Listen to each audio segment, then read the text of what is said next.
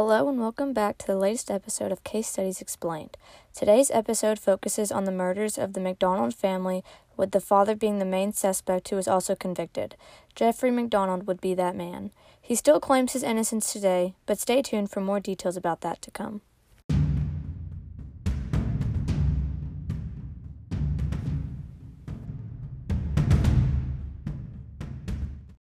Jeffrey Robert MacDonald is a former American physician and United States Army officer who was convicted in August 1979 of murdering his pregnant wife and two daughters in February of 1970.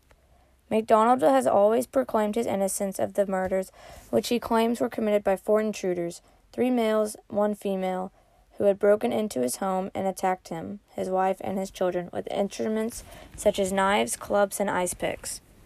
Starting from the beginning, it was the afternoon of February 16th.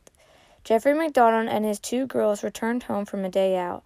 After the family ate supper, Colette, his wife, left the household to attend an evening teaching class at Fort Bragg's North Carolina University Extension. According to MacDonald, he had put his daughter Kristen to bed at approximately 7 p.m., then slept for another hour before watching his other daughter Kimberly's favorite television show with her before she went to bed. Colette herself returned home at 9:40 p.m. The two had sat on the couch watching television together before Colette decided to go to bed. MacDonald claims to have fallen asleep in the living room in the early hours of the following day. At 3:42 a.m. on February 17, 1970, dispatchers at Fort Bragg received an emergency phone call from MacDonald. The operator then heard the sound of the receiver clatter against a wall or floor. Within 10 minutes, responding military police had arrived at the address, initially believing they were responding to a domestic disturbance. They found the front door closed and locked and the house dark inside. When no one answered the door, they circled to the back of the house, where a sergeant discovered the back screen door closed and unlocked, the back door wide open. Upon entering, this sergeant walked into the master bedroom. Colette MacDonald was discovered sprawled out on the floor of the master bedroom. She lay on her back with one eye open and one breast exposed. She had been repeatedly clubbed about her body, with both her forearms later found to be broken. The pathologist would note these wounds had been likely inflicted as Colette had raised her arms to protect her face. In addition, she had been stabbed 21 times in the chest with an ice pick and 16 times about the neck and chest with a knife, and her trachea severed in two places. A bloodied and torn pajama top was draped upon her chest, and a paring knife lay beside her body. Beside her, Jeffrey MacDonald was found lying face down, alive but wounded, with his head on Colette's chest and one arm around her neck. 5-year-old Kimberly was found in her bed, having been repeatedly bludgeoned about the head and body and stabbed in the neck with a knife between 8 and 10 times. She lay on her left side. Her skull had been fractured from at least 2 blows to the right side of the head, and one wound to the face had caused her cheekbone to protrude through her skin.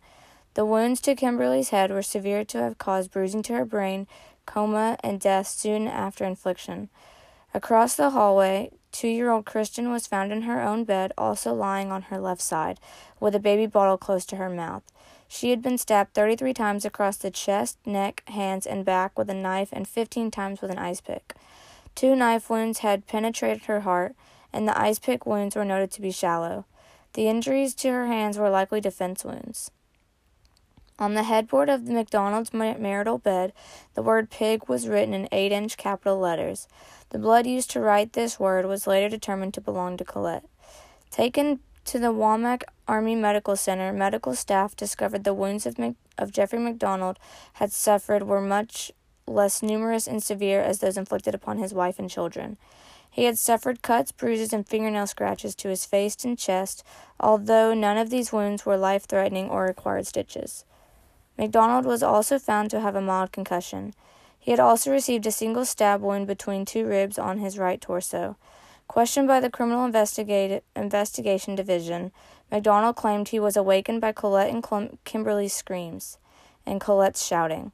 As he rose from the couch to go to their aid, he was attacked by 3 male intruders, 1 black and 2 white. The shorter of the 2 white men had worn lightweight, possibly surgical gloves.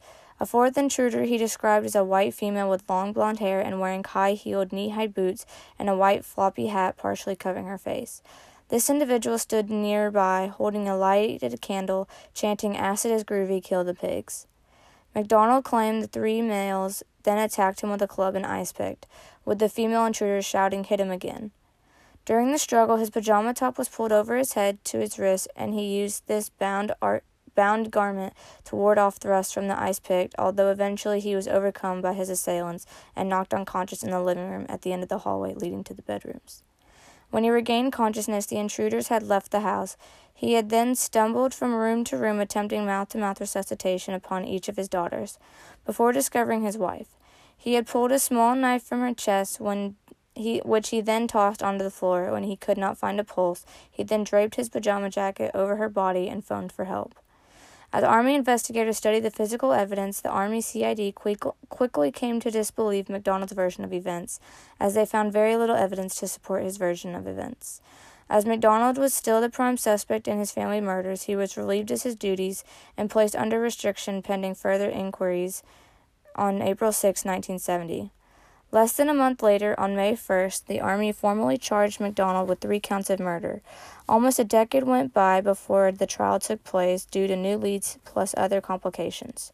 Jeffrey MacDonald was brought to trial on July 16, 1979, charged with 3 counts of murder. He was tried in Raleigh, North Carolina, and pleaded not guilty to the charges. On August 28, 1979, the jury, having deliberated for 6.5 hours, announced they had reached their verdict. MacDonald was convicted of 1 count of first-degree murder in the death of Kristen and 2 counts of second-degree murder in the deaths of Colette and Kimberly. Judge Dupree imposed a life sentence for each of the murders to be served consecutively. Bail was revoked, and MacDonald was transferred to a Wake County jail to begin his sentence.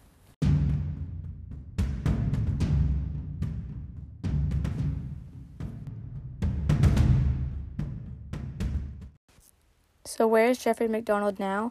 He is currently serving his sentence at a federal prison in Cumberland, Maryland, and continues to maintain his innocence. Well, that's all for this Case Series Explained. Tune in again for another informative episode.